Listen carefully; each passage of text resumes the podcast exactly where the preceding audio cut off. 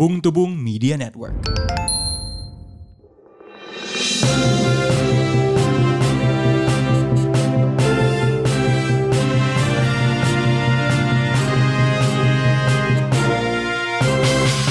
Selamat datang di podcast Bung Tubung, podcast berita mingguan yang dibawakan oleh dua Bung. Saya Bung Ran dan saya Bung Rin. Seperti biasa setiap minggu kita menyampaikan informasi yang kami harap berguna ya bagi pendengar sekalian. Yeah. Satu hal yang pasti berguna karena gue yakin banyak banget nih pendengar kita yang juga adalah aspiring podcaster. Mm-hmm. Dan mungkin mereka udah gak punya kemewahan yang dimiliki oleh pemuda yaitu idealisme. Okay. Harus dimonetize. Yeah. Nah kita punya solusinya karena kita pakai Podmetrics, sebuah platform di mana lo bisa ngecek analitik podcast lo dan dimonetize dengan sistem affiliate marketing. Jadi tanpa pandang bulu berapa jumlah yang dengerin, obviously kalau yang dengerin lebih banyak lebih baik ya. Yeah. Cuman di situ udah ada berbagai brand yang nawarin produknya, tinggal di copy linknya dan nanti tinggal dibahas dan dipasang di bio podcastnya. Okay. Gitu. For your information, udah ada Lazada Indonesia di situ. Oh, oke. Okay. Jadi kalau aku ingin podcastku punya brand gitu, nah itu bisa di situ. Langsung tanpa ragu ya. Betul sekali. Cara paling mudah untuk monetize dan sebaliknya juga. Kalau lo punya bisnis kecil, UKM, lo pingin collab dengan brand tertentu, siapa tahu dengan Bung Tubung ya, jika produk Anda cukup subversif. Untuk menggunakan kami sebagai endorsernya, silakan. Kita bisa bekerja sama lah ya. Betul, melalui advertiser.podmetrics.co. Nah, buat podcaster yang mau daftar, jangan lupa pakai promo code terbaik di dunia, yaitu Bung Tubung. Caps kecil semua. Oke, itu out of the way. Cobain ya nanti.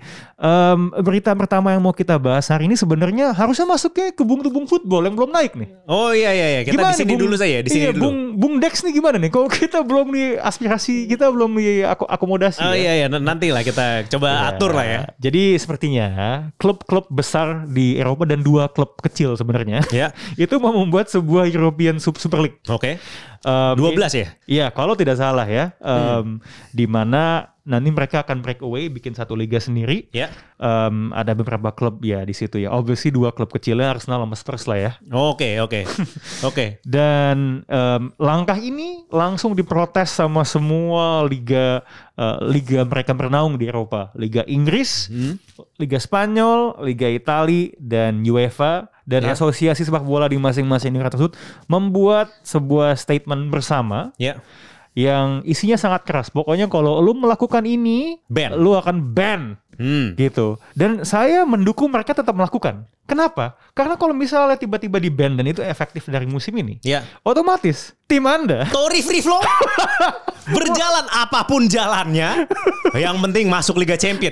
Bukan salah saya, salah kami. Dan jalur otomatis. Maka dari itu kami mendukung pembentukan Liga Lucu baru ini.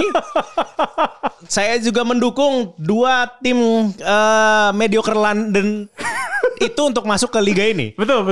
Iya, memang Spurs cabang London nih yang prestasinya di bawah Spurs cabang San Antonio nih perlu kesibukan. Karena di awal musim kan cukup gereng dia kan. Iya, pelatihnya baru dipecat. Pelatihnya baru dipecat ya. Lagi. Gampang lah dapat kerjaan baru lah gampang. Jadi mereka akan membuat liga baru ya. Di sana juga tidak ada Jerman ya. Padahal tuh seperti kita tahu tuh di Liga Champion itu wakil dari Jerman tuh udah di beberapa tahun belakangan ini selalu merajalela. Juara bertahan ya Bung, Bayern Munchen. Dan juga kedua finalis dari Liga Champion musim lalu tidak masuk. Karena Prancis juga gak ikut. Jadi PSG juga dengan segala kekayaannya. Iya. Tapi memang ini saya bisa mengerti dari sudut pandang PSG. Iya. Karena dia selalu mengincar persaingan liga reguler tuh yang mudah saja. Oh. Nah, kalau misalnya dia bergabung ke Liga Super, wah susah gitu kan. Oh iya, mempersulit keadaan ya. Iya. Apa yang menjadi tujuan. Tapi yang penting, Tori Free Flow. Depan mata. Tapi ya gimana ya? Saya kalau mamanya, toh saya juga sebenarnya nonton bola ya kasual saja kan. Iya. Tapi dengan berita besar ini ya. Ya, jadi saya nampaknya menemukan menemukan keseruan baru untuk nonton bola aja. Iya, saya lihat Anda ini semakin sering update bola ya. Oh iya, kayak saya karena seperti pangeran dulu. Oh iya, memang harus ada yang menggantikan ya. Ya, gimana ya? Ini apa namanya? Saya gimana serunya aja lah ini. Karena ya kalau mamanya toh ada Torifis lo kan yang menang juga banyak berarti. Betul. Kan? Rumah judi nih banyak yang mendukung itu ternyata ya. Anda bisa membayangkan David Moyes kembali ke Liga Champions. Wah, pasti dia akan sama-sama dari belakangnya United juga. Apa dia pasti akan pakai three piece suit ketika main. Iya, apa pakai rompi tailor di dalamnya gitu. Iya, biar terlihat sedikit lebih berkelas. Jadi gitu. Kalau 12 gitu tuh formatnya gimana belum jelas juga ya? Gue belum cek detailnya. Karena ada juga pihak-pihak yang bilang ini tuh dia bluffing aja demi mendapatkan sesuatu. Kita kan nggak tahu juga nih di balik permainan di arena PR ini, info-info yang bocor sebenarnya negosiasi di balik pintu itu seperti apa kan? Iya, karena gitu. Dilihat dari angkanya tuh lebih besar dari Liga Champions kan katanya kan. Ya, tapi saya juga merasa ini kayak mereka sedang membentuk either Justice League atau Avengers gitu kan, isinya klub super gitu. Tapi memang layaknya Avengers ada satu, memang Hawkeye itu dibutuhkan. Arsenal tuh di situ. Oh, di situ ya? Dia adalah Hawkeye dari European Super League. Oh, jadi kalau mamanya manusia biasanya iya. Ya. Berarti kalau Spurs apa, Bung? Masa Black Widow sih siapa yang lebih lemah lagi ya? Dia kayaknya mungkin ini aja ya. Siapa? Saya juga tidak kebayang loh Bung di sana dia mungkin Agent Coulson kan. Ya ada aja yang penting ada aja. Ada. Just to make up the numbers. Oke. Again Dex tolong siapkan kami berdua untuk memandu Bung Tubung Football. Karena biar Bung Rin bisa ngomong bola dan biar saya tidak perlu muncul di box-box football. Capek 1 jam, mending 10-15 menit saja gitu kan ngomongin yang cepat-cepat saja. Nah, pindah dari bola ke topik yang lebih normal dibahas di Bung Tubung yaitu pelecehan seksual. Oke. Ini ada kasus soal dokter di TikTok. Oh, saya lupa dokternya karena saya baru lihat sekilas dan saya juga nggak main TikTok. Yeah. Ada seorang objin ya kalau nggak salah dokter kelamin yang suka ngecek ketika kehamilan. Siapa nih? Kevin. Oke. Okay. Oh, Kevin. Yeah. Kevin. Yeah. Basically dia bikin konten TikTok ya, di mana dia kayak memperagakan kalau ngecek alat kelamin. Pembukaan nih karena saya belum bapak dibantu sama produser kita Akmal. Iya. Dan dia memeragakan dengan 2 jari dan langsung muncul banyak cemoohan gitu kan kayak wah kok lu dokter tapi lu membuat konten yang seperti ini. Dan yang lebih menggelikan lagi ternyata dia belum jadi dokter. Dokter magang dia. Iya. Oh. Jadi gitu ya? Kurang lebih kita mendapatkan panduan masih koas bahkan.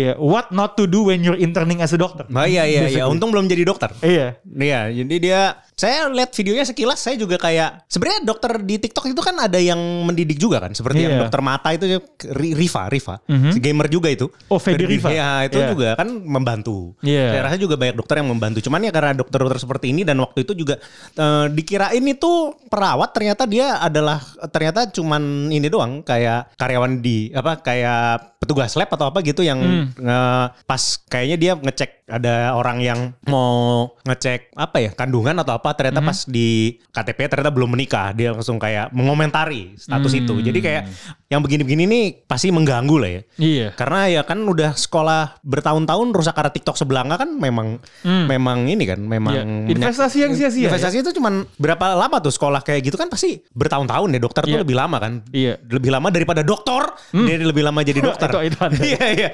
Itu lebih menyakitkan ini. Iya. Prosesnya. Lama membangun karir demi melindungi kesehatan jiwa dalam sekejap abis karena konten. Iya, karena konten. Sedih sekali memang. Ya dikurang-kurangin lah kayak gitu lah. Nah, ngomong-ngomong soal konten yang memicu reaksi. Ini saya juga baru lihat karena ada hashtagnya. Saya lihat ada hashtag dengan hashtag Joseph. Paul Zhang gitu. Okay. Gue kira siapa nih gitu kan orang mana ini? Ternyata pas gue cek ternyata dia adalah seorang YouTuber Indonesia yang konon tinggal di Jerman yang mengupload sebuah video. Yeah. Di mana dia ngata-ngatain agama Islam ya. Nggak tahu apakah dia mau bikin dark jokes atau apa sebenarnya. Yeah.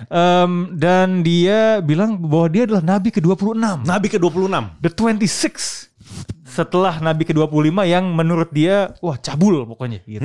Pokoknya dia ada, gitu. Dia pokoknya menghina Nabi ke-25 ya. Iya. Apa namanya di satu sisi memang sangat dipertanya sangat bisa dimengerti kenapa masa benar-benar pengen mengamuk gitu. Iya. Terkena undang-undang paling fleksibel yaitu penistaan agama. Iya. Ya, yang bisa dipakai untuk kata kerja dan penghinaan yang eksplisit seperti ini. Iya. Tapi juga saya menghargai upayanya untuk menjadi nabi pertama dari kaum minoritas. Ngotot sekali ya? Iya. Ngotot sekali. Dia, pokoknya dia nabi ke 26 ya bilangnya. Iya. Nah, habis itu dan dia sudah punya agama tapi. Oh, existing. Jadi side job. Dia jadi nabi itu side job. Jadi nabi itu side job aja. Dia sudah tahu punya milih apa. Terus habis itu nabi pertama yang pekerjaan pertamanya YouTuber. Iya, YouTuber. Memang ini apa sesuatu kan perkembangan zaman saja. Iya betul. Ya bisa jadi ketika nabi muncul zaman sekarang ya we never know kan medium yang dipakai untuk berdakwah seperti apa. Iya, dulu aja nabi-nabi terdahulu tanpa sosial media sudah luar biasa. Iya. Ininya ya, apalagi reach-nya, apalagi kalau sekarang. Nah, iya. Wah, yang jadi pertanyaan kalau nabi zaman sekarang akan pakai AdSense atau enggak ya? Oh, pakai dong. Pakai dong pasti. Tapi disumbangkan buat umat. Disumbangkan buat umat. Ini makanya semakin kaya. Nah, nanti ini mungkin rencana beliau tuh memang seperti itu. Cari mengaku nabi ke-26 bikin agama dengan AdSense. Ya betul. Mujizatnya adalah konten.